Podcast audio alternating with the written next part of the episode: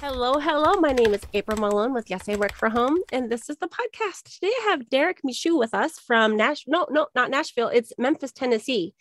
Derek, go on in or come on in and introduce yourself. Let us know what you're doing, how you're working from home, and who you're serving. Thank you, April.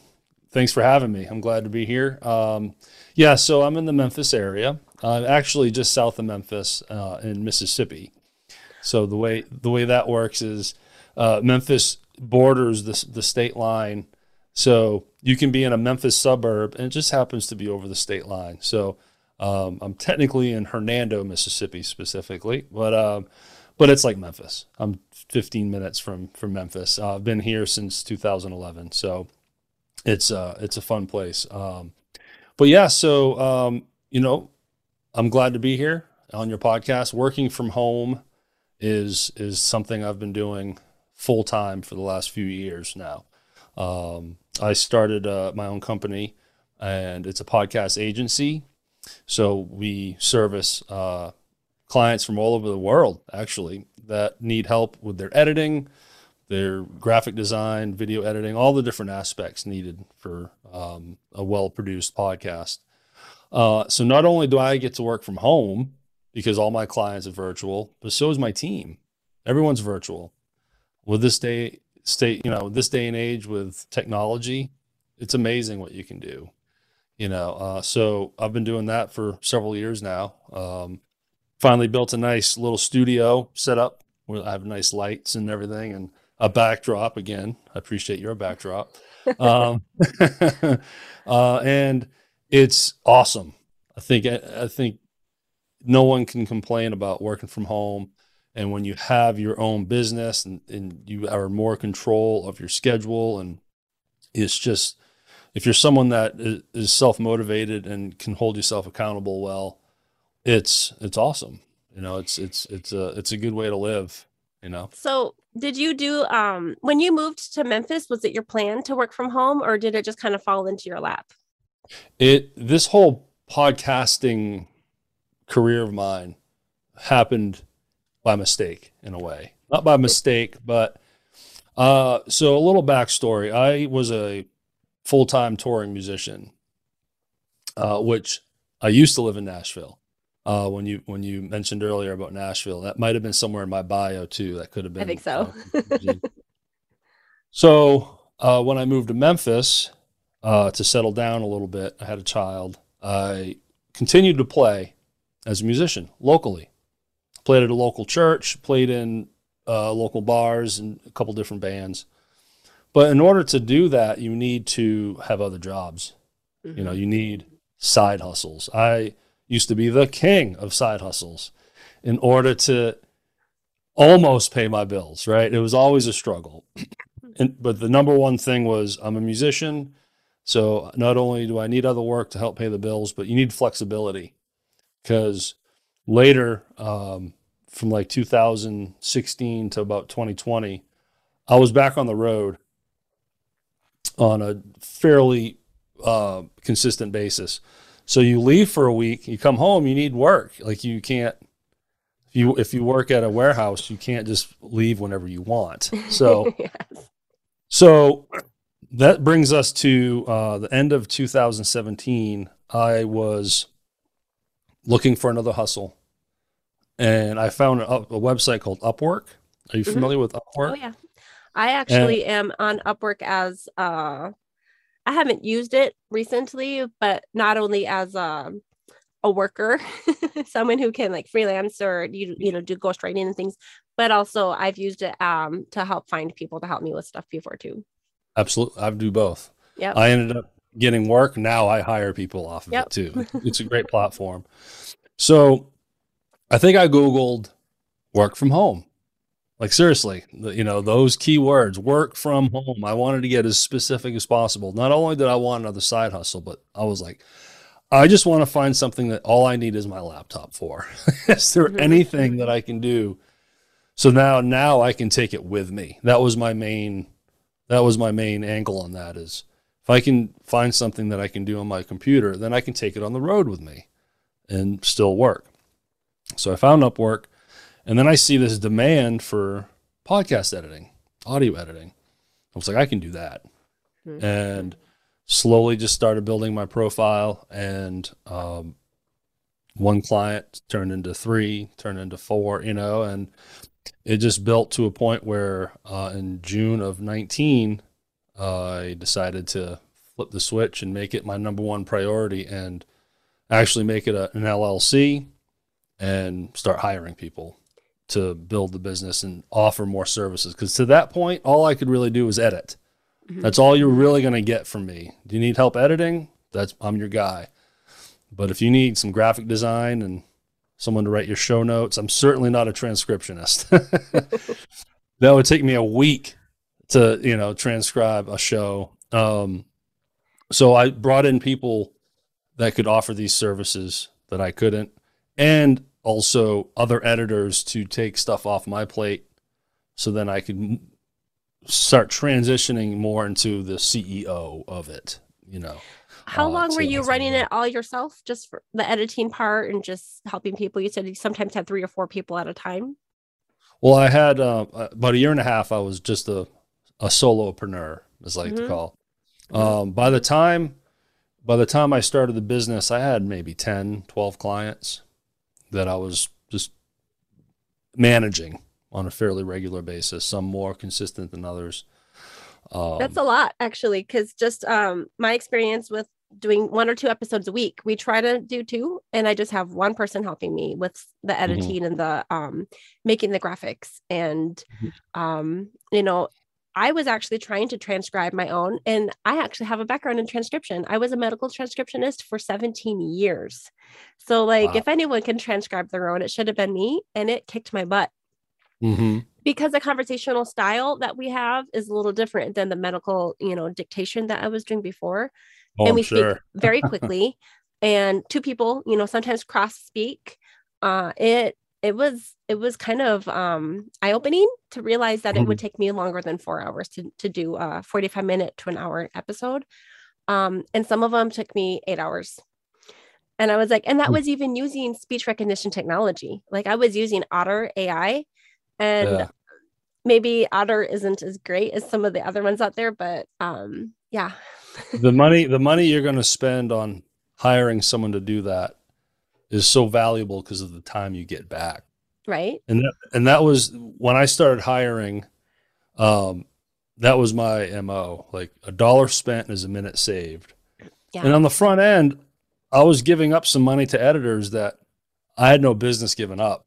I mm-hmm. still, you know, I, I needed that income, yeah. but I needed to also buy time. That was that was my gold was time. Mm-hmm.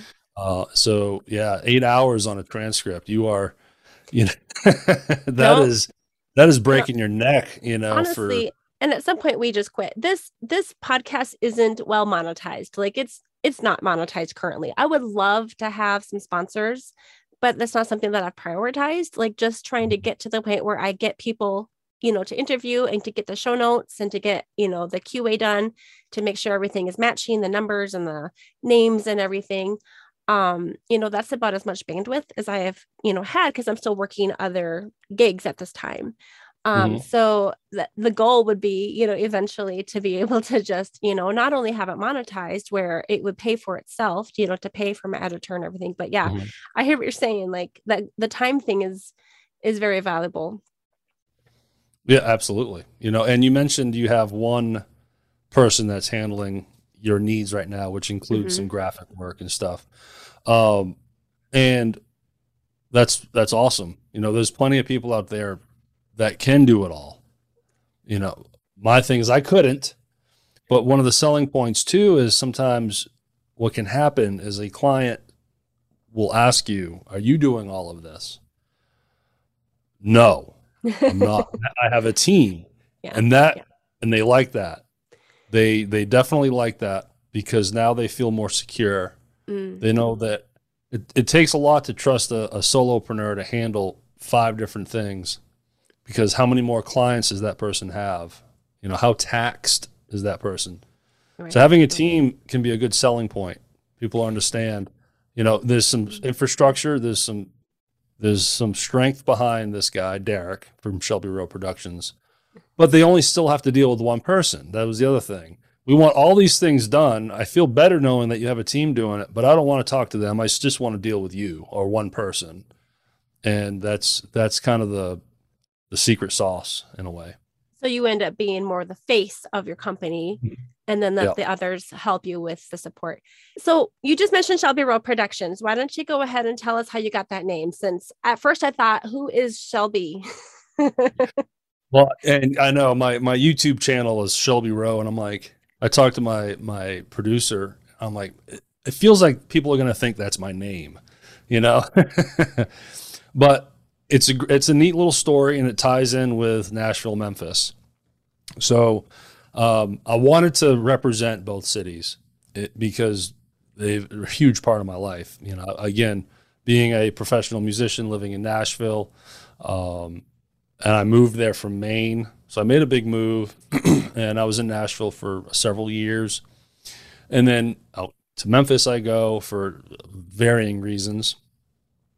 So when it came time to thinking of name, I just thought it'd be kind of cool to, at least you know, in my heart, know that it's representing two cities.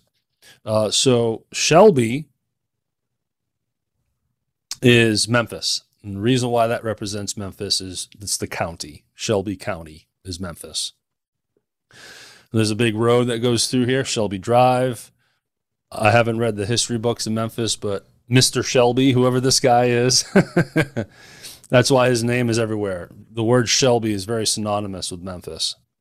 Uh, and then Rowe uh, is represents Nashville because there's an area of Nashville called Music Row, and it's like a four block section where all of the major record labels and publishing houses and a lot of the old uh, legendary uh, recording studios are all located. It's all very concentrated in this one spot. Nowadays, though, God, there's thousands of studios in Nashville, and everyone's bedroom is a studio. So, oh yeah, but but it's still cool. It's still a historic area of Nashville, and it's called Music Row. So I was like, hmm, Shelby Row. I, I thought it had friend, a little twist to it. I had a friend who moved to, to Nashville to be, I, I, guess, a recording engineer. Is that what they call it? Mm-hmm. I, was, yeah. I was a music major actually when I uh, did my my four year, but I actually never was good enough to actually get to record. so I don't know the terminology very well. But I was really surprised when I went to go visit. Um, I was friends with his wife, and she brought me to go see his studio. And I was really surprised to just walk into a house and they were like, yes, yeah. this is the studio. And, and I guess mm-hmm. they've mm-hmm. really converted a ton of houses into recording mm-hmm. studios.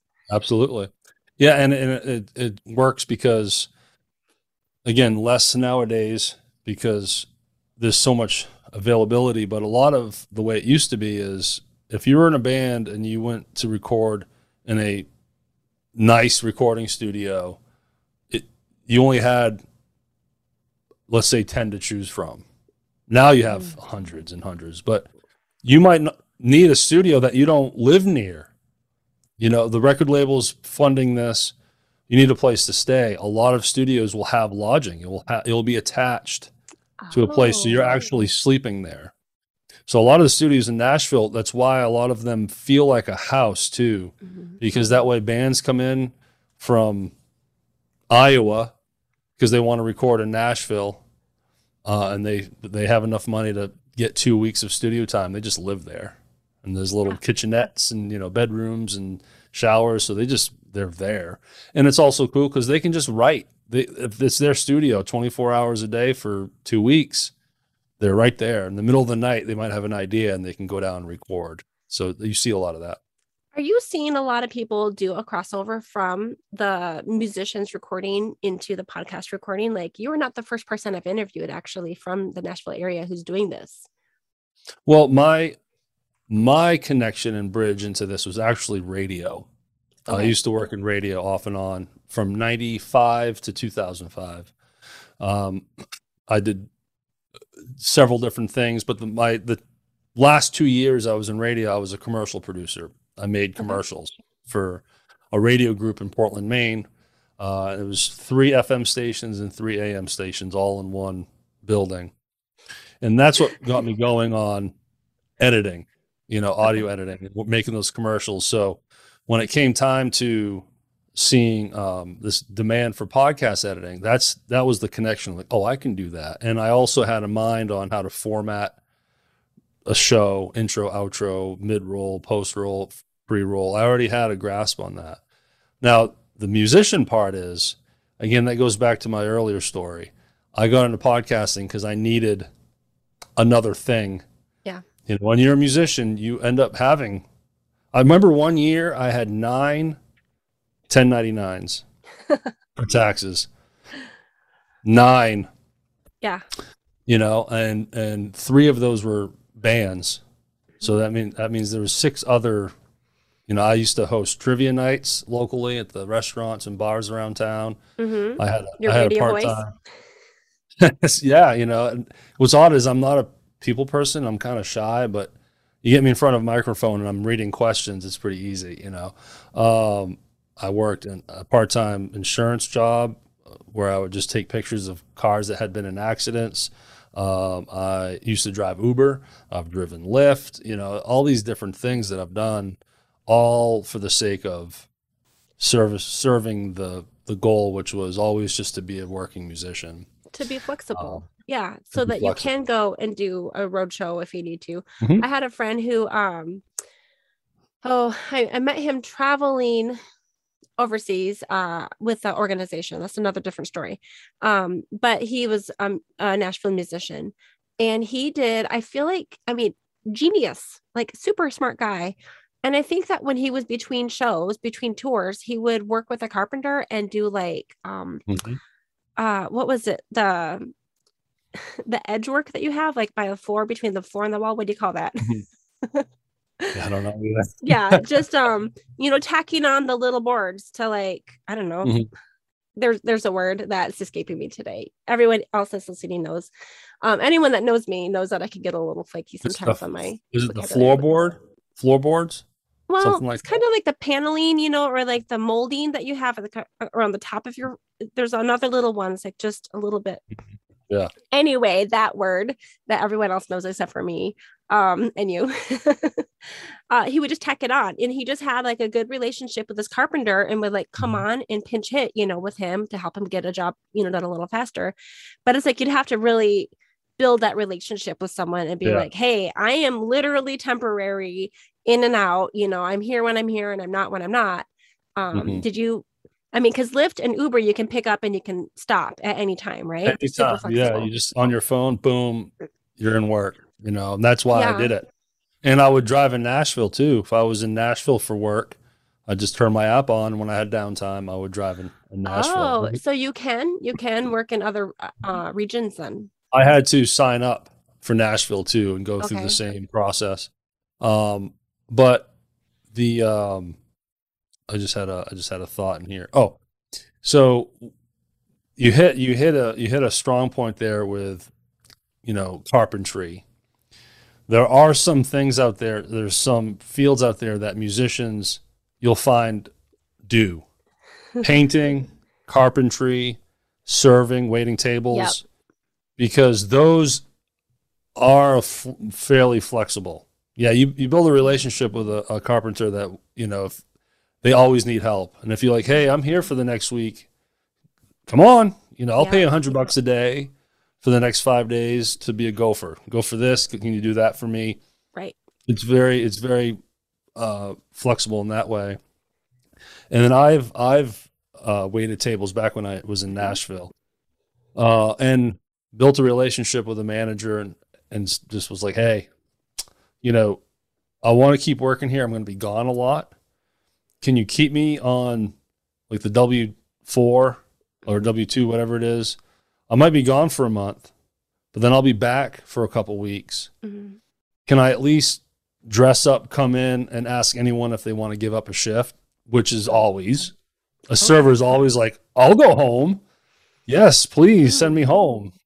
So I would do that. He and he did enough. He did something where I stayed in the system, and and then I'd come home from the road, and I just hey, you want to you want a night off, or hey, do you want any days off this week? Or I'd get three different servers say, hey, can you pick up this shift, that shift, and then I'd fill my week up. So you were like a sub. So did you um always know your schedule like a week in advance, or would you literally just show up and be like, "I'm ready right now"? I would know in advance, so I could definitely call ahead a little bit. Mhm. Um, but um, there was also plenty of times I'd be home for a week and not go there. I didn't want to work, so I thought of the Uh, word. It's trim.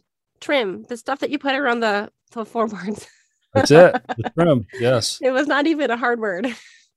it's a very short word, just four letters. I have a lot of experience with waiting tables too, but that's lots on nights and weekends, and it can compete with you know the Mm. the performance times. So I can see why you would want to you know be a little flexible there. yeah, Um, and I, I'd interviewed a, couple times, different places, and because I wasn't available the week on weekends, they're like, "Sorry."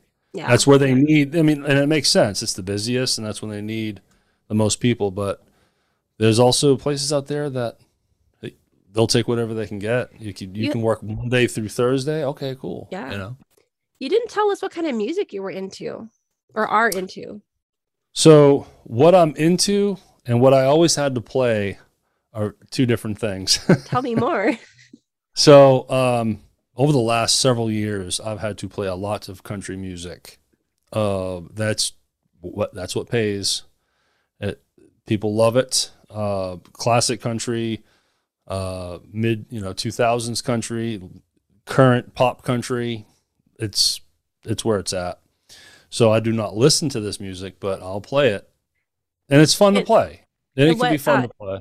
what do you play? Bass, play the bass guitar. All right. Yeah, my dad was a bass Uh, guitarist.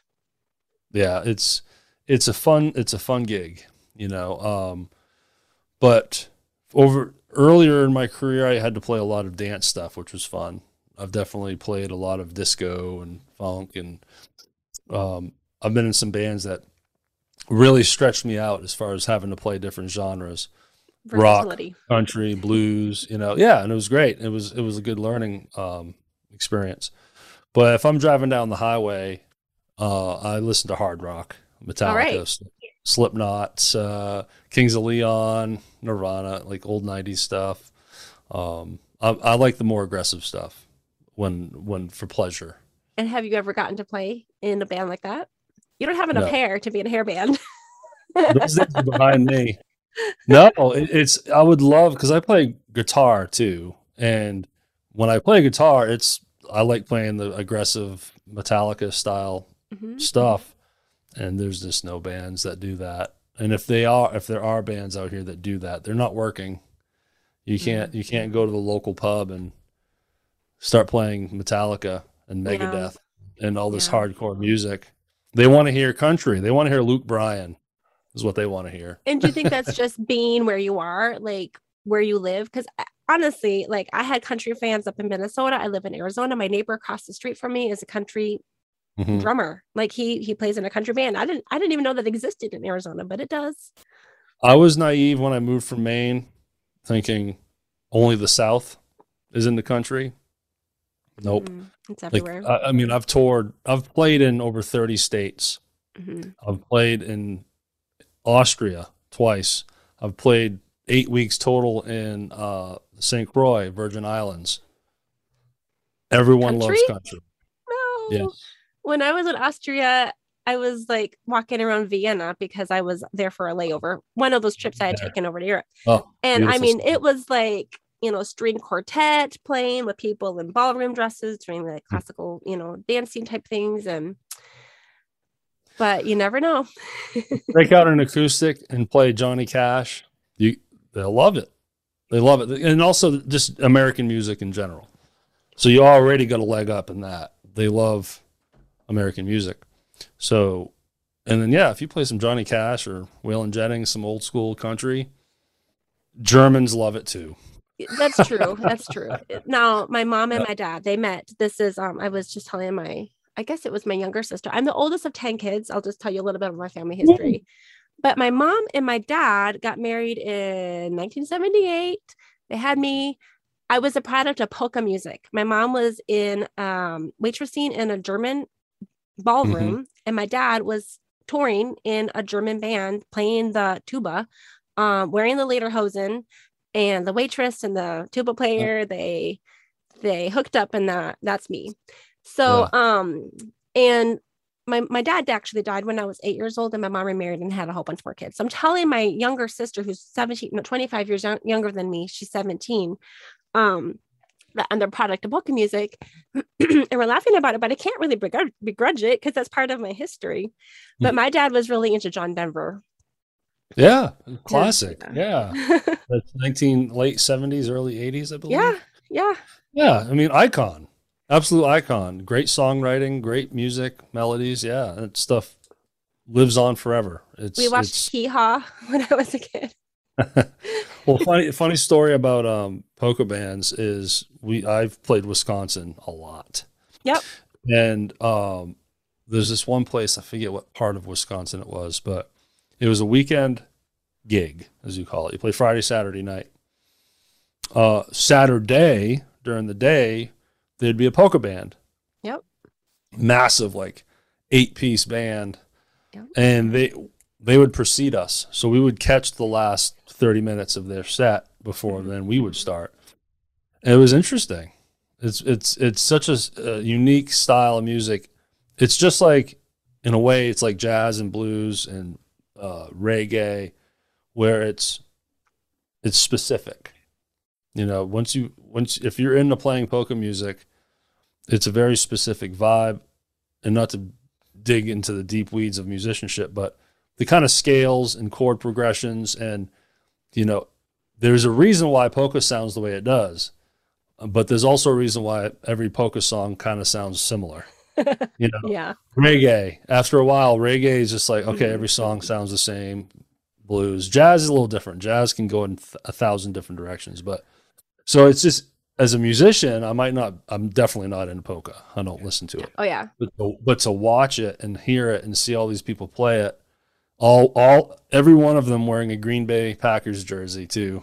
Um, it's like interesting. You know, when I was in St. Croix, um, the big music down there is um, shoot, it's it's a form of reggae. We've played in Louisiana. The big thing down there is called Zydeco, which is kind of a mixture of all that stuff. Uh, and it's to be able to see regional music that way too is really cool. Whenever I hear, um, I don't know if it's just Mexican music, but it, it, can also have a little bit of that polka vibe, like the bump, bump, bump. You know, it's very. Mm-hmm. Da, da, da, oh, um, absolutely. Yep. I'm like, and, wait a minute, what am I listening to? Now let me really geek out on some music, because heavy, heavy bands like Slipknot and some of these other more uh, thrashy kind of bands, as you call thrash bands. They have a very fast drum beat. It's called um, uh, blast beats. The double, the, the double kick, and then the snare yeah. is just like. Yep. Take a polka song, take a polka song, and double and maybe triple the beats per minute, and that's the drum beat they use. It's no the way. same thing. It's the exact same drum beat as a polka beat, only 100 beats per minute faster. Oh my goodness. Wow, that's interesting. Well, and I wondered if you take away the drums, you know, what are you left with? With with polka? No, with uh, metal. I mean, yeah, the, the drums fill a lot of space in metal. Uh, absolutely. Yeah. Um, a lot of the, uh, you know, perpetual motion, the energy of the music pushing forward is, is the drums you were talking about jazz and how it can go a thousand directions and one of the things that i always kind of i didn't re- begrudge but something that i was a little sad about as i entered into like my um i was taking jazz classes in college and i didn't grow up listening to jazz i grew up listening to country and you know polka but i didn't have that like internal language of jazz mm-hmm. and so i couldn't hear and feel the sounds and so i need to make sure to expose my kids more to it now so they mm. could you know it's like learning another language and it's really more difficult if you didn't hear it from the time that you were young yeah i would say the musical language for jazz is more intricate it'd be like learning german as opposed to learning some spanish i don't you know i'm just using analogies here but Spanish, French, you know, those are definitely, it's not easy to learn another language, but you've been in Austria, you've heard how they speak, you've read their newspapers.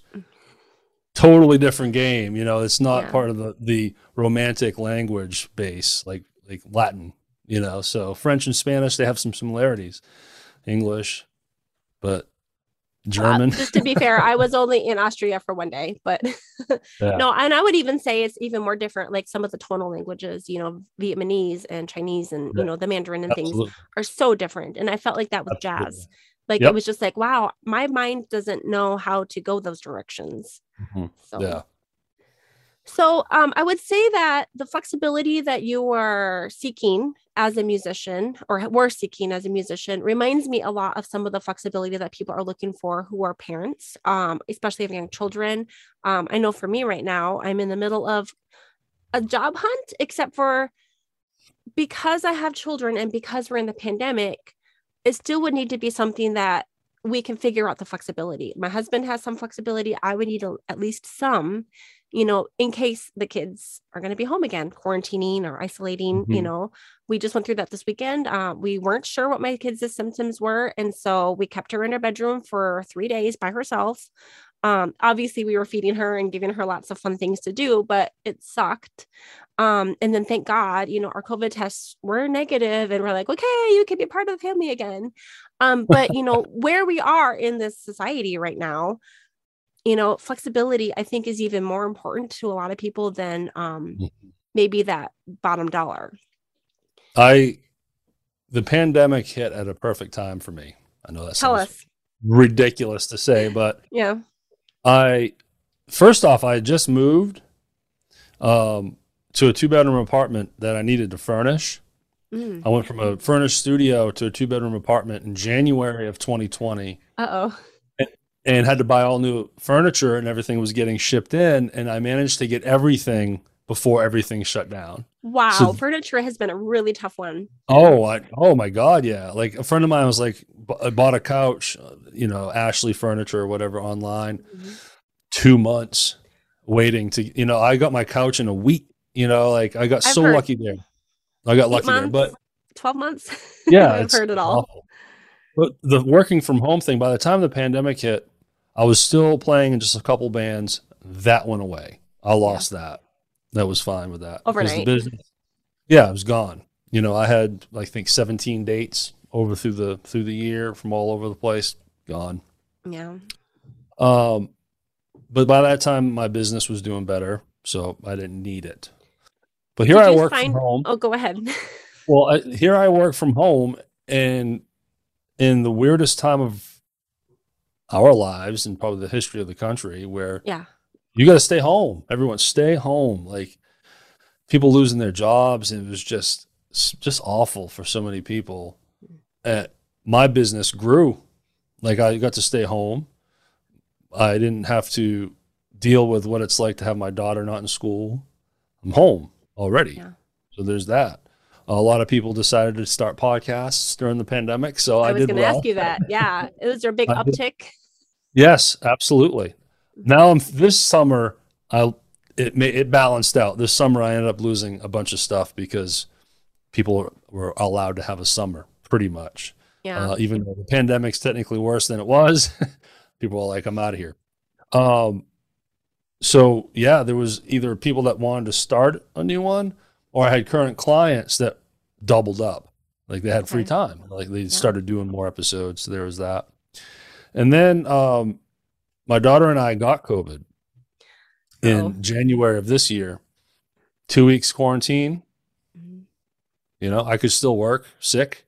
And she was doing her homeschooling, which is a whole whole other ball game there. We've, virtual. We've got three kids. I totally understand. Uh, so, so, but what happens to the parents that work nine to fives?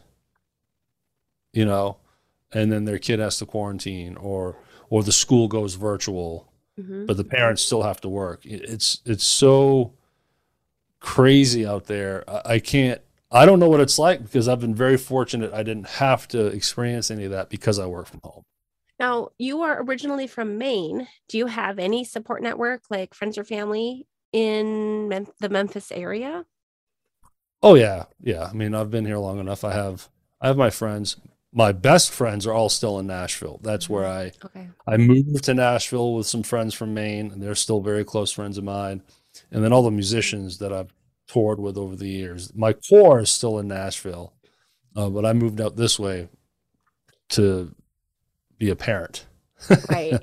We So I are, to- I think, 24 hours drive from both of our sets of grandparents. And Okay. so we uh we moved to Arizona for my husband's job. And I was already working from home, so I kept my job. Um, but that's where things got real, real.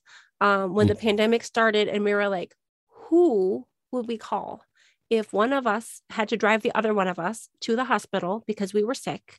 Who would we call to take our kids who could Yeah. be, you know, infectious? So, um, you know, really quick, things got real oh, um you know you're very- like and then what would we do like if someone came to our door and knocked and said Mhm. we need to take our kids to the you know we need to take someone to the hospital can you take our kids what would we say like that was when you know that was one of the most serious conversations i think we ever had yeah, it's it's it was so radical. I felt like I was living in a science fiction movie. I know think i still feel like that right now what? Not to go on a tangent here, but what was interesting is um, I have custody of my daughter, but we share. You know, it's it's a mom and dad share the kid, right? You Yeah. know, and, and visitation. Everyone has different visitations and stuff. We have our own version, Mhm. but that means that a body that can carry COVID is going back and forth oh yeah. the two houses. And no mention of it in, in the news. I even talked to my lawyer. I was like what is this? Like does one of us need to say sorry to the other one? You can't get your kid back? And she's like no you definitely don't do that. You have to no matter what's going on with this pandemic you have to continue your visitations. Interesting and uh, you never heard anything about that. Mhm. people tell stay home from work you know groceries stay in a you know in the in the uh, the, oh yeah. the separate room for three days spray things down sleep in different rooms all this stuff. But when it comes to yeah. sharing custody of a child pfft, it- and it was that was bizarre to me that Yeah. that there was nothing on that i know it has nothing to do some- with working from home but Right. I have some friends who do work from home, um, who are sharing custody, and um, but one of them needed to go back to work on site, and so they had to keep their bubble so small, you know that. And um, the dad was a teacher, so he would teach outdoors, Mm-hmm. yeah and you know it's just, um, yeah. So basically, you control what you can, I guess.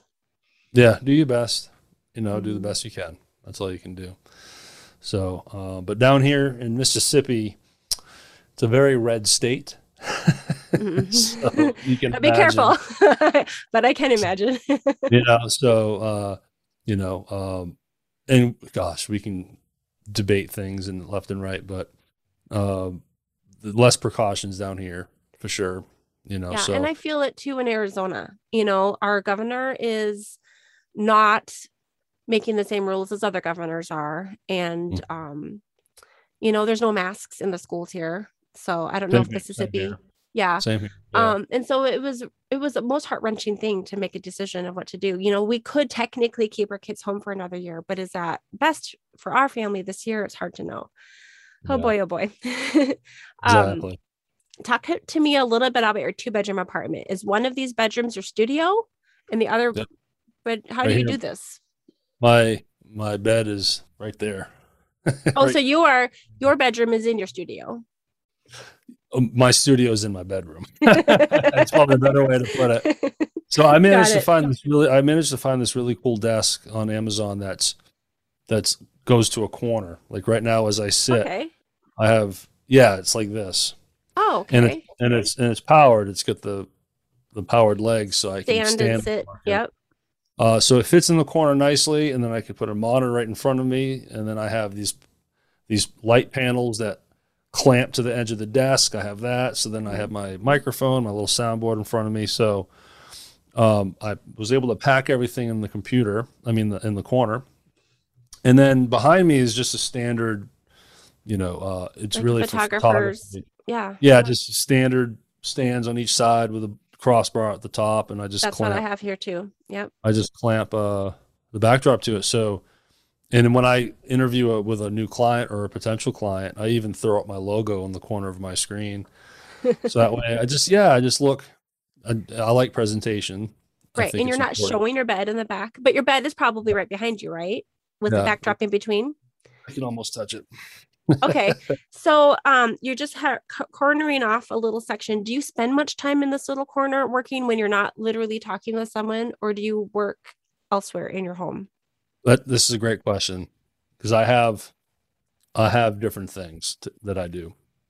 Majority, yes, right here in my office. This is where this is my Houston, right? Mm-hmm. This is mm-hmm. my Grand Central. But I always have a laptop on my dining room table. Okay. So a different computer. Yeah, just a laptop. Here I'm on a PC with a 32 inch screen, and that's the other reason why it's just more comfortable here. Mm-hmm. But if I'm in the kitchen working, cooking, or it's the morning as my daughter's getting ready for school, what have you, I can just pop up my laptop and do an email or mm-hmm. so I have access to it there. Sometimes I just like I'll just sit at the table and just feel like working there. It's mm-hmm. a different different uh, feel. Sometimes I'll sit on my couch with my laptop on my my lap and I'll do that. Mm-hmm. But same. Oh, but what I used to do when I moved to this apartment, I was in a little studio apartment, and those walls got close real quick, and it working from home was difficult there. So I would take my laptop and go to a coffee shop. I built this company at a Panera Bread. Like I would go to the same, I would go to the same Panera Bread Memphis, Tennessee, Perkins and Poplar. And even back when I was editing, I'd be editing audio right there at a table while eating a scone. You must have had a good set of head headphones. Yeah, yeah, you know, yeah, noise, yeah, so I can cancel out the noise. Mm-hmm. But I also bring up that because the the Panera Bread thing, or just working at a coffee shop in general, is sometimes I don't necessarily want to socialize with people but I feel like I need to be around other breathing human beings mm-hmm. because, as you know, working from home, you have a big family, so you probably would love to have true alone time. I get plenty of alone time, and it gets weird sometimes. Sometimes it's just like, oh, I got to get out of here. Yeah. I Pack told my husband, laptop, you know. Last night I told my husband, I'm like, I do not mind one bit working in my closet when I'm engaging with someone in a meeting or I teach ESL online still, um, which is kind of trending out right now, but uh, that's a story for another day. But mm-hmm. I um I told him, but when I'm not like physically talking with someone, physically, you know what I mean, like virtually talking with someone, mm-hmm. I um I start to feel like the walls do kind of close in on me a little bit. There's no window in here. And, you know, if I'm in the zone or I'm watching a video, it doesn't bother me. But eventually it's nice to just be in the same room as people even Absolutely. if it's not as comfortable. Now it looks like you have a really cozy chair there. Do you want to talk about that for a second?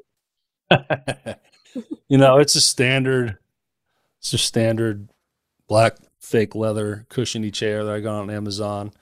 It's not, it's, it's pretty comfortable, but it's cheap. It's, it's cushy. Does it have the adjustability that you were looking for for uh a little bit. I mean, it goes up and down, and then you can I can unlock it. So whoa, uh huh. Ooh, knock over the backdrop. Wrong lever. How can you get back? But uh, I I, I would say it's not um the most ergonomically correct. Like yeah. it, it, it's you know. Plus, I'm a tall person, so it's not. High. I wish it went even higher. Um, but but I, how, I log a, a, lot of hours in this chair too. So how, how tall are you, if you don't mind me asking? Uh, six two. I talked with someone, an ergonomic specialist, did a, um, I guess just for me, uh, ergonomic evaluation, and he said that for the most part, they work ergonomists um, generally work with tall people and short people, um, more short than tall. I think once you hit like maybe that six two, six four, then you start to get uncomfortable again. Yeah. But I think everything is made for people who are probably like five foot ten to six foot. Yeah. Ish. If I had six hundred dollars, I could buy I forget the name of the line, but it's the it's the line that Shaquille O'Neal, you know, uh, is endorsing. You know, he's the face of this company. I forget the name of the company, but obviously, when you think Shaquille O'Neal, he's a massive. So when you when you sit in those chairs, they're wider. They get they go higher, Oh. and they're incredible. And it'd be perfect for me. I'm obviously not the size of Shaq, but it gives me it gave me the height because even when this chair all the way up you know your legs are supposed to be kind of straight out and then your feet flat on the floor uh, and i just cross my legs in front of me too which is bad but um I do that sometimes. I'm five foot three, so I have basically the opposite problem. I can't get things to come low enough. So Oh, I there like to get them down and I have to make sure I have an adjustable keyboard tray. Do you have adjustable? You you just change your desk height. i can yeah mm-hmm. yeah so i've it's not all the way down i found a nice little sweet spot but Yeah. sometimes i want to work standing up too so i Do just you often do that? not as much as i used to but then that goes back to my laptop in Yeah. my I was just gonna say you stand up and you walk to your other computer. So another work from home thing I like is there's times where for my job I need to just think. Like I need to come up with a list. I need to, you know, uh, just break some da- things down in my brain to plan for something. What I do is I have a a bar top height table. So boom. So I can Mhm. and on purpose. I wanted something tall so I can work standing up at it too. Mhm. So what I'll do is I'll move the stool so I can just walk up to the table to my laptop.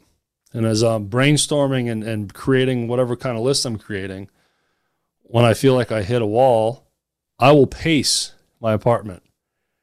And I'll just pace around, think, think, think, think of something, walk up to the computer, add something to the list, and and I'll just pace the whole apartment for an hour working sometimes because that's how I can think. Where sometimes sitting at a desk, staring out the window, can s- stagnate that sometimes for me at I'm least. so I'm so excited. I have um, a new development that I don't think I've shared with anyone yet, but uh, someone gave me a free treadmill. It's old. It's old. It's like iPod compatible. so um we were looking at it like we hauled it and we had to move things around i ended up bringing a desk that we had downstairs up into um side by side with my husband's desk in his um setup by, in our bedroom uh Mhm. that i can it's not a, a very adjustable desk but i can get out of here and sit near him now um but we we were trying to figure out how could i get the computer on the treadmill and we were trying to jimmy rig things. We had an adjustable keyboard tray that he ended up never using, but it wasn't wide enough to span to connect to the um, handles. And so we had just took a like literally the kind of shelf that you would put like on your kids' wall, like on a couple of brackets to like hold memor- mem- memorabilia. We just laid that across the arms of the um, treadmill, and I can still turn things on and off, and it's just me, so I'm not gonna like fall um, and it's fabulous because I can walk one or two miles an hour and still read Still and work. type. There's certain kinds of work that I wouldn't be able to think and walk at the same time that you know require a lot of focus. Well, But there's so much that I how- can. Yeah, and you schedule you, your day. I'm big on time blocking and like Yeah. this time this day I'm doing this. So you can be like, all right, I'm gonna go for a walk later today. I'm gonna be in, on that treadmill for 30 minutes. Whatever what can I do while I'm doing Yeah. that? What I can do is you I can you just yeah. push stuff to the side. Like I'll do that for the walk. Later. I'll do that for the walk. Yeah. I can listen to this podcast because I do review them to make sure that we, you know, edit out like the part where I, I don't know, sneezed. Which, by the way, if I sneeze today, don't be surprised because I am. Um, I'm very allergic to my cat. it was just confirmed by my blood work again. Um, no. and also I think it's like ragweed season right now. So even though the the levels are medium, I'm like dying. Um, I sneezed so many times this morning when I was trying to teach my kids English in China.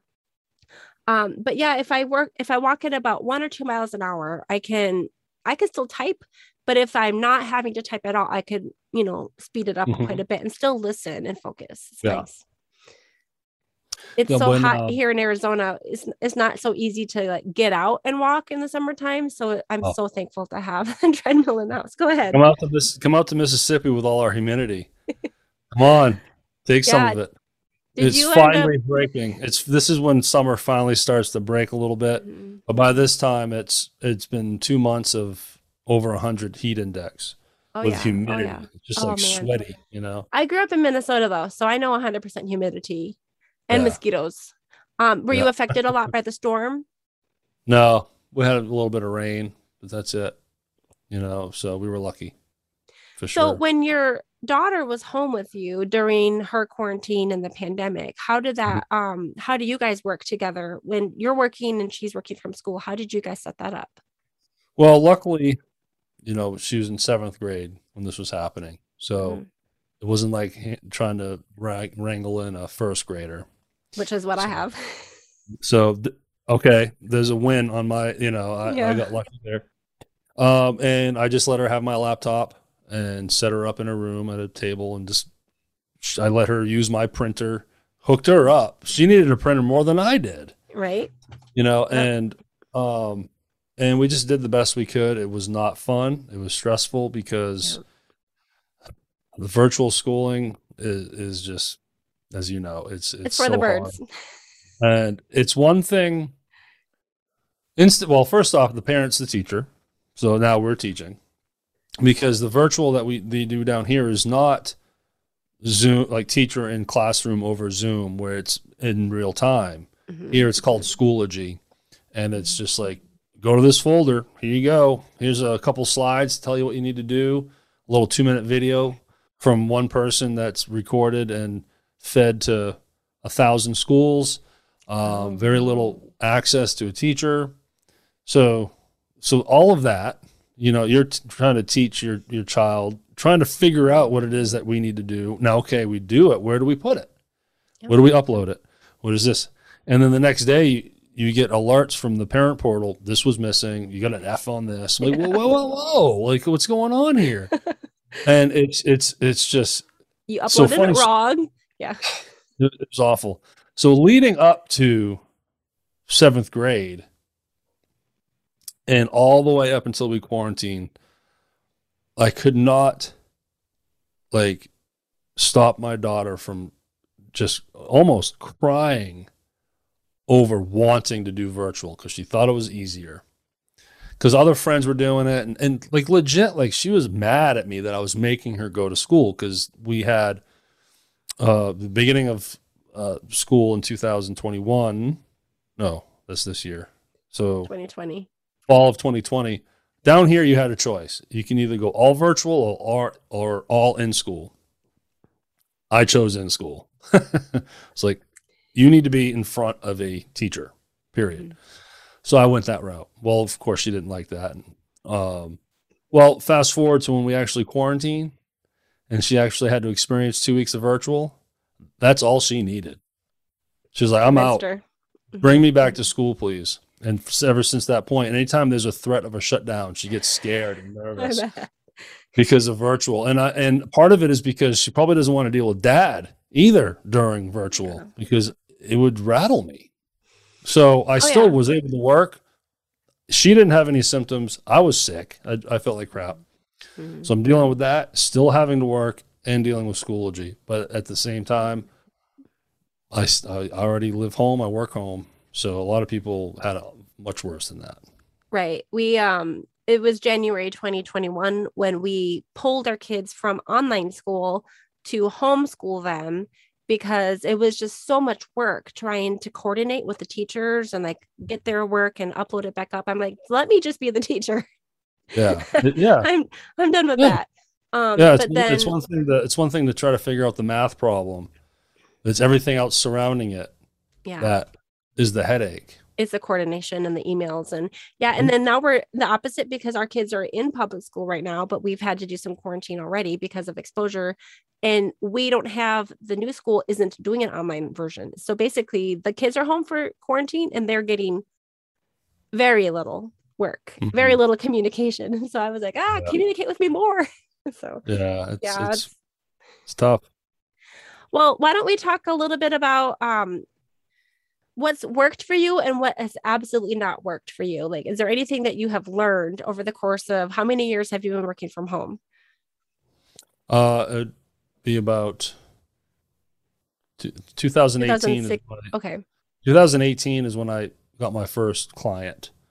Um, but I was still doing all the other side hustles, you know, uh, that made I needed to leave the house to do. Mm-hmm. Uh, but honestly, it was because of the pandemic. The pandemic, bless you, the pandemic uh, uh, took away all those other things, you know, uh, and it made it so um, The coffee shop. all I had left was here. And then I got sick, and by the time January ended, because I had some lagging effects, I had to get like an inhaler and Mhm. some stuff, you know. So it was like a th- four week deal for me. And at that time, I was like, man, because I enjoyed having my weekends. I was really enjoying not having to stress about every other weekend traveling somewhere. And Mhm. it's a lot of work and it's exhausting. Mhm. Um, I was working at a local church that was eating up a lot of time. And by this time, I had thrown away all these different side hustles just to get them away, even though I needed the money because, again, I wanted time. I was like, well, you know, I'm not going to drive Uber anymore.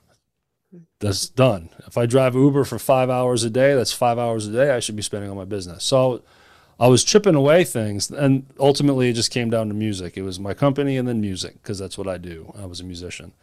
Um, but it was it was after it was about February of this year. I decided, you know what, I'm all done.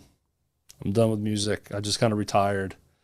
I don't travel anymore. I let go of the bands I was in. I I let you know I left the church band I was in, and that's it. So now my company is the only thing I got going on. So it wasn't until I would say February that I was 100% now work from home. Okay. Uh, I'm not earning any money that needs me to leave. wow. Yeah. And then when did you start hiring your team? So that dates further back. So that was uh, Janu- uh June of 19 was when I got my Okay, LLC. A friend of mine knew uh, what I wanted to do, and and she's like, "Well, now that you're going to be hiring and you're going to be entering a different world, she's like, you need to get licensed. You need to get the proper, you know, uh, tax number, and you just need Yep. to do this right." Yep. So that's what I did, and then I got hired my first editor. Are you And, uh, hiring locally or nationwide or globally? anywhere? Yeah. yeah i don't i don't have anyone that's outside the country Okay. um but uh yeah all four time zones Right. so sometimes it's fun sometimes it's interesting when trying to schedule something uh but yeah i mean th- no one has to be local it's if you if you are a hard worker and you're accountable and you have good response time and the product is good game on you know and i find with freelancers that's what you get always anyway So everybody that you're working with is working from home and they're spanning um does everyone have their own role? Like I know you have uh, someone who reached out to me to be on the podcast. Do you still have people that are helping uh, get interviews for others? So I don't know about my team members as far as getting on podcasts, Uh-huh. but I'm gonna I'm gonna give you a few names when we're done. Okay. But uh um but yeah, so you met Jocelyn. So Yep. she's she's not on my team per se, but I hire her for a service. okay. So it's a little different. I hire her for that service to help outreach and Got it. and get booked because I feel That's like marketing. guesting. Yeah, I, I look at guesting, Yeah. which is like a new term. Guesting Yep. is a verb. uh, is a great way to market yourself, your company, Absolutely. whatever it may be. So I'm putting some money into that. That's why I Mhm. hired someone that was actually knew what they were doing better than what I would do. Uh, But then I have uh, people that are on my team. So I have editors and then I have a graphic designer, but then my graphic designer does some video editing and audio editing and then my my transcriptionist will write some show notes, but then I have a writer that does the other show notes. So there's some bleed, you know, which is which is cool. Again, you hire smart people and they know a few things well okay. you know so uh so you can do some bleed like that uh but um but yeah i have i think 12 people now Oh wow. Um, yeah and and and some of them might work three hours a week for me. Okay. You know, I'm not I'm not employing 40 hour weeks to all these people. It's they're mm-hmm. all subcontractors. It's just you know I'll I'll hire an editor, looking for some work, and then he's like, all right, I'm good. Like I, you're giving me three to four hours a week. That's all I can handle right now. Okay, cool. All right. You, you always get these three hours, and I'll find someone else next. You know, and I'll fill the next person up. So that's why it's been it, it's built up where of the 12 people, I have like seven editors. Okay. Know? but some of them can wear more than one hat and cover Yes. a little bit. Yeah. Um, so tell me again what services you provide for people who come to you and say, I want to have a podcast. Mhm. What are they responsible for and what are you responsible for? Or do you have packages where they can kind of pick and choose?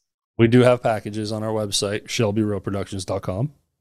And uh, we'll we'll we'll remind everyone that too at the end of the show. But uh, so there's kind of there's two things to look at: the startup development phase, and then the management phase from there forward. Uh, what's cool about this business model is podcasting is like repeat business. Someone wants to do a podcast, like you know, you're releasing weekly or bi-weekly whatever and you want to stay on schedule so the person you're hiring to edit is getting steady work from you on a weekly basis. Right.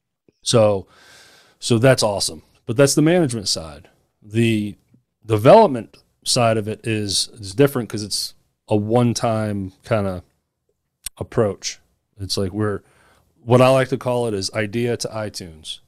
You come into me with like i just have an idea of what i want to do. And then we are like well here's the 10 things we need to do and build and record design cover art here's all these assets that we need to then so then we can syndicate your show and put it on iTunes and Google Podcasts and Spotify and put it everywhere.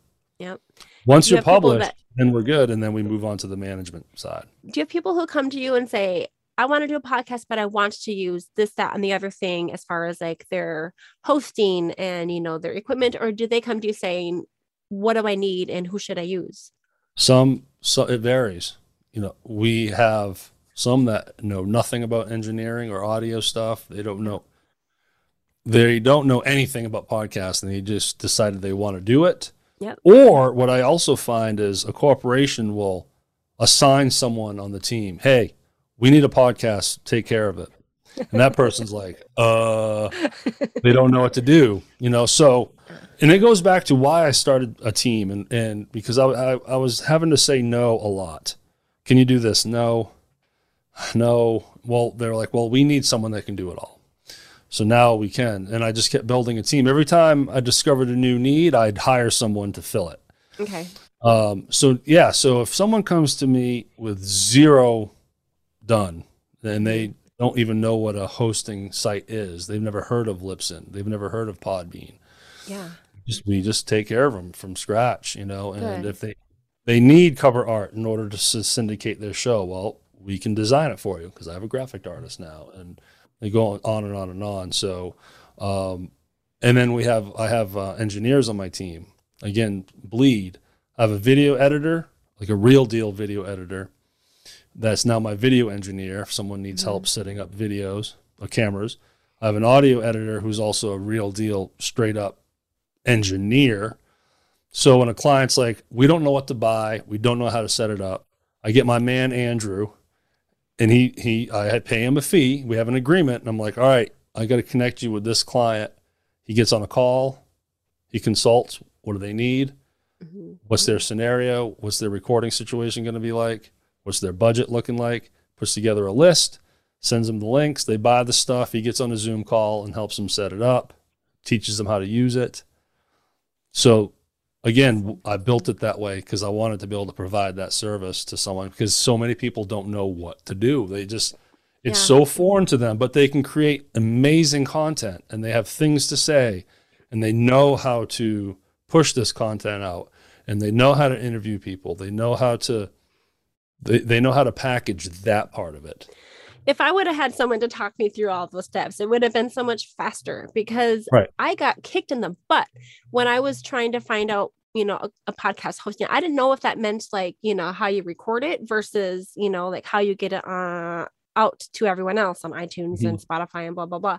Um, and I thought that choosing the hosting package would be super, like a the hosting package would be super like a 10 minute, 20 minute job. And it took me 2 mm-hmm. days because I found out, you know, people recommend Libsyn or, you know, Podbean mm-hmm. and stuff. And I found out really quickly that if I want to record two times a week, you know, 45 minutes to an hour or more, I'm going to blow through those packages so fast. It's going to be more mm-hmm. expensive. And so I ended up with Captivate FM um, because they yeah. allow you to have more flexibility in how much you publish.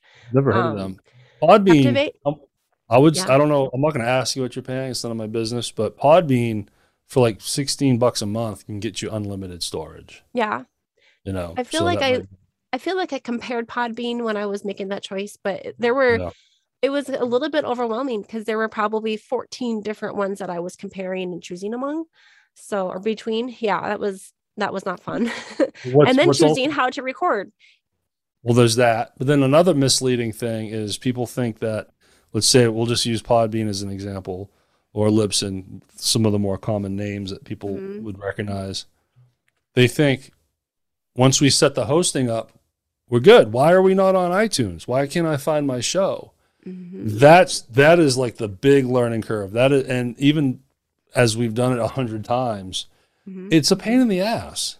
Mm-hmm. It, it, there's so many different hoops you got to jump through. Each platform has their own way of yeah. syndicate submitting to, and so that's definitely where we we help people out with that because it's so it, it you could watch a YouTube video and learn it on Google if you wanted to, but what I find is people like, I still want to deal with it. You can do right. it for us. And there were like 10 different places. Like they're asking you, do you want to have your podcast available in India? And, you know, all these other places. And you have to make a lot of decisions, but you only have to really do it once. I well, think yeah, Google yeah. and Amazon and all these things. Go ahead. Mm-hmm. Yeah. So once you, once you do it and you're published, poof, good yeah. to go. Yeah. I think Amazon podcast has contacted me and be like, we need you to verify again, mm-hmm. you know, one time. But other than that, that part is, um, it would be nice to have someone hold your hand through that. That's, and that's um, what I we do. That's I thought do. that I was going to record and publish my first episode on like the first week of June of 2020. And it took, I think I recorded it September 2nd. And I don't know if I even published it that week. I think maybe I did. Mm-hmm. But yeah, it was, it was um, and we had a switch. Like I was going to record on Ecamm um, because I wanted to. I thought that I was going to be able to record and stream it live for the first time, and we learned really quick that that wasn't going to work. It's just better to be able to edit and um, you know to fix the mistakes that i'm sure to make because i'm awkward and i misspeak all the time uh, yeah and then it just gives a little bit more uh, i don't know it puts my guests to ease or at ease a little bit more, knowing that if they misspeak, sure. we can fix sure. it and they don't have to be worried. And a lot of the people that I interviewed, especially at the beginning, had never interviewed before. And yeah. so they were nervous and that extra people. Yeah. Yeah. Mm-hmm. I like to believe that I'm easy, approachable, you know, that it'll make it comfortable, you know, for you. Mm-hmm. But um, but now that I've actually been doing this for some time, it's been a year, um, I do have a lot more people reaching out to me to be on the podcast. I'm finding a lot of male entrepreneurs are reaching out to me, and I'm trying to find yeah. more. I'm trying to have more people that are employees, you know, or working with the whole team. Um, yeah. So you you use Jocelyn as part of your um, yeah uh, your uh, she, co- interview connection type work. Yeah, yeah. So I have I have someone that's on my team. Her name is Francesca. She mm-hmm. is actually one of my production assistants. I got to a point where I needed help with just the tasking and the managing of the of the workflow and all the different assets that all the traffic that's involved with handling by now on on a core basis again slow summer but it's about 30 to 35 clients that we balance now right so it's a lot of traffic it's a lot of emails. It's a lot of craziness. So, anyways, I have two managers in place. Well, again, wearing different hats, and everyone has different talents, multiple talents. Well, Francesca was also good at um, booking people on podcasts or booking guests on a podcast. Good. So rather than use her to get stuff on my podcast, I just approached her to just generate leads for me. Okay. I was like, here's some tag words, some keywords. Just find all kinds of podcasts that would might fit what I want to do with the notion that I was going to do the outreach. no, I quick, you know, I, I know my weaknesses and I know my strengths. And when it comes to any kind of outreach, I always feel like I can do it, but it's just not me. It will never get done. That's why I have a salesperson now too, and the whole bit. So I went on Upwork and was straight up. It was like, I just want someone, I want someone to book me on other people's guests. And I met Jocelyn through that, and she's awesome. And this is what she does. Very cool. It's almost like a publicist kind of vibe to it. Yeah. So I got one person generating the leads, and I have the other person doing the outreach for me and meeting people like yourself and and nice enough to have me on the show. What kind of podcast do you have right now? Our podcast is about podcasting, if you can believe that. so, is it called Shelby Row? No, it's called Pod Logix. Okay. And uh, logical practices to podcasting mm-hmm. is kind of my spin on that. And it it targets podcasters like yourself, but it also targets producers that maybe want to help, you know, grow a team. Um, so I'm kind of split. I, sh- I need to pick a lane at some point who I'm actually talking to. Um, but uh, we just released episode 14. Uh, this we do it every other week, mm-hmm. and that was a 2021 thing. When we went into this year, I, I gathered my whole team. I was like, this year, one of the things we're doing is we're going to be a content generator too. Not only are we taking everyone's content and packaging it and polishing it and throwing it out there, we're going to do our own content uh, as a way to promote and just have an Instagram page. You well, know, show that you can do it. You you're helping so, people, yeah. And that's the other part. I'm a podcast agency. I'm a podcast producer, and I don't have a podcast. Like, come on, man! Like, you need to step it up. so, so there was that to show that credibility, but also learn a different perspective because I'd never hosted one before, and then now it be, made me a better producer because now I know what it's like to be planning a show and interviewing mm-hmm. someone, and that got me comfortable in front of the mic and camera, which helped me find my voice, helped me find who exactly I want to target, and then and then it built up to where it's like I want to be on other podcasts now, and it made me more comfortable. A year ago, I would have never even thought to do this because I would have been shy about it or something, you know. But maybe that should be my next step is to get myself onto more because I I invite a lot of people to interview with me, but I don't put myself out there to interview as much as I could. Here's here's uh here's what I preach a lot to other podcasters, and I've my Instagram page is is my content is I try to do value content, tips, and this, that, and the other thing.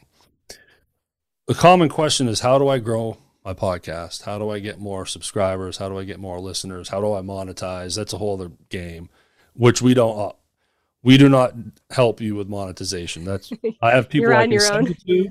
No, I have I have a referral partner I can send you to that will help you with that but we have a lane and that's not in it because it's a whole different game. But what I say is with podcasting, what you where it works well is doing this what we're doing right now. I've come on your show. We're having a good interview. I hope uh, uh you're doing well. I hope I'm not. I love it. and then hopefully it, you like it and you're willing to publish it, and then share it on your socials. And then I want you to send me your assets if you do episode cards or whatever you may do, whatever links you send it to me, and then I promote it on my socials. And that's key for you because yeah. you've already you're already promoting in your world. You have your audience. But now you're you're going to be posted. Your face and name and links and everything are going to be in a whole different circle of people that never knew you. Yeah, you know. We'll and then send you. Same, we'll send you the you, promoting me and. Mm-hmm yeah, we'll send you the YouTube art and the podcast art. There are different shapes. And yeah. the link to the podcast player, as well as the link to the YouTube video, as well as the link to my page where everything is hosted, including the show mm. notes. Um, I used to have the transcript, but we haven't been doing that as much um, lately. It was sucking too many hours from me. Um, yeah. And at some point, I'll go back and I'll batch. Um, I'll pay someone to do it all. but we're not there right now. That, but that cross promoting is key. Yeah. You know, I'm you're introducing me to a different group of people, Mhm. uh, and then you send me the stuff you just talked about. Yeah. And now I'm promoting you. Um, and then a lot of people will switch. Hey, you want to be, want to be on my show? A month later, record another episode, same two people, but different podcasts, and Right. then you're sharing again. So now, so now you're sharing on your socials, but you're sharing yourself on someone else's show with different imaging, different colors. It looks different, Mhm. and it shows. Oh wow, you know, April is doing it. She's out there I need- butt. You know, I need to. Yeah, I did that once with uh let's see, episode 9. I interviewed with the guy on his show. It was called Facing Your Fears or something like that and it was talking about your fear and I'm like, I don't know what I'm going to say, but sure I'll be on your show. Talked about a lot of things and the next day he interviewed with me. It was great. yeah, I've done it in the same day. Yeah. Like we we we did an as well. episode, and then we switched Zoom roles, so then the other person can hit record, and then we did two back to back. That's awesome. yeah. Well, So yeah, I would suggest try to guest. Definitely try to get out there and guest because it, that's it my will help- takeaway it will- today. It will help grow. Is is it? It's hard to see the direct ROI, if you will, Mhm. um, but it's still you know better than nothing. Your your your name is is getting out there on other people's social media platforms. So It's really great for networking, but it's like productive because not only are you and I networking between ourselves, but we get to share it with other people and people Mhm. can learn from Mhm. our conversation. I love it. It's it's fantastic. I have I have worked with some of the people who I've interviewed to be like, you know, I could use help with that thing that you do. and Mhm. and I'm sure, you know, Well, vice versa.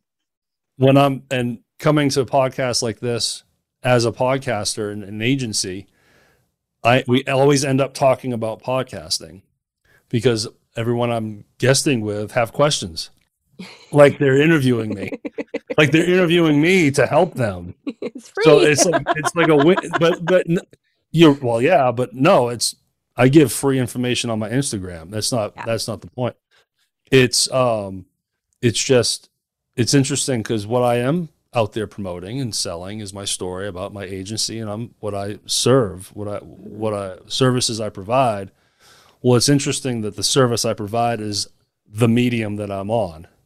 From you know, it, it's so it's a neat little it's very convenient for you. synergy, you know, in a way. So, Yeah. um, but yeah, so it, it's it's fun. It's good stuff.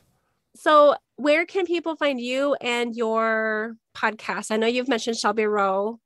hmm Is it productions.com? Help me Yeah, out. ShelbyRowProductions.com. Shelby is S H E L B is in boy Y Row R O W Productions.com. There you can find everything. We got all our you, you can find our social links and everything, but to be more specific, you know, uh, we have a good Instagram page at at SRP underscore podcasting. Uh, SRP Shelby Row Productions, just abbreviated. Uh, and the name of the podcast is Pod Logix with an X at the end because I wanted to be cool. And uh, uh, we're on every platform out there iTunes, Spotify, and everything. Uh, we have a YouTube channel called Shelby Row Productions. Just search it, you'll find us there. Um, we all of our episodes are both video and audio, uh, but then we do YouTube exclusive stuff that you're not going to find anywhere else. Okay. Uh, so go check our channel out too. Um, anyone listening that's interested, uh, you go to my website. You can schedule a free 15 minute consultation. Um, that you know links up to a Calendly, and you throw in a slot, and um, nice. we can meet and talk to see if we're a fit. If, you know, answer whatever questions you may have. If they do that, will they find you or one of your talk- team members? They will talk to me directly. Okay, great. Yeah. And then once once they sign on with me, then I push them to the side and they never hear them from me again. no, But, no, uh, no, no, no, no, so yeah, I am the face. I'm I am the guy uh, that they will talk to, and uh, we'll get you all set up if you're ev- ever interested in that. So, but uh, yeah, my website's really the hub where you can go. okay, got it. And Derek, just just to spell it because your last name doesn't sound the way I would have expected. It's Derek with two R's and it's M I C H A U D. Yes, M I C H A U D. Mishu. Uh, my, my, Mishu. Mishu. Some people say Mishu, some say Micho. It's it's Mhm. very French. Being from Mhm. Maine, it's a very popular name in Maine, French Canadian name. Okay. Down south, there are no Mishus down here. So I get Macaud, Machoud. They see the D at the end of the name and they just want to they want to hit the landing. They want to hit that landing on the D, you know. Um, but uh, but yeah, so Derek Mishu is my name. Yes. and I know we are running out of time. So, any final thoughts before we say goodbye? Well, thanks for having me. This was an interesting talk as far as the the dynamics of working from home. Yeah. you know we can we all have different jobs and you and i clearly do different things but you have that commonality of what it's like to work from home the ups and downs of it because there's some things too that uh you miss. Like i miss having a commute. Sometimes i like having a commute. Uh you know there's little things but man it's also great to work from home as well. But then sometimes it's hard to get away. Like it's your your living and your work is all meshed together and it and it that can be uh, challenging as well. Um, but I think I think it's important to have shows like this because working from home especially now after COVID is becoming more prevalent I think a lot of businesses realized wow half our staff's working from home and it's working Yeah. it's doing well. So maybe we should, you know, rent half the amount of office space that we have now and save some money. And you know, and I think you're experiencing that. I I would bet they found that some of their employees were more productive Oh, yeah. too.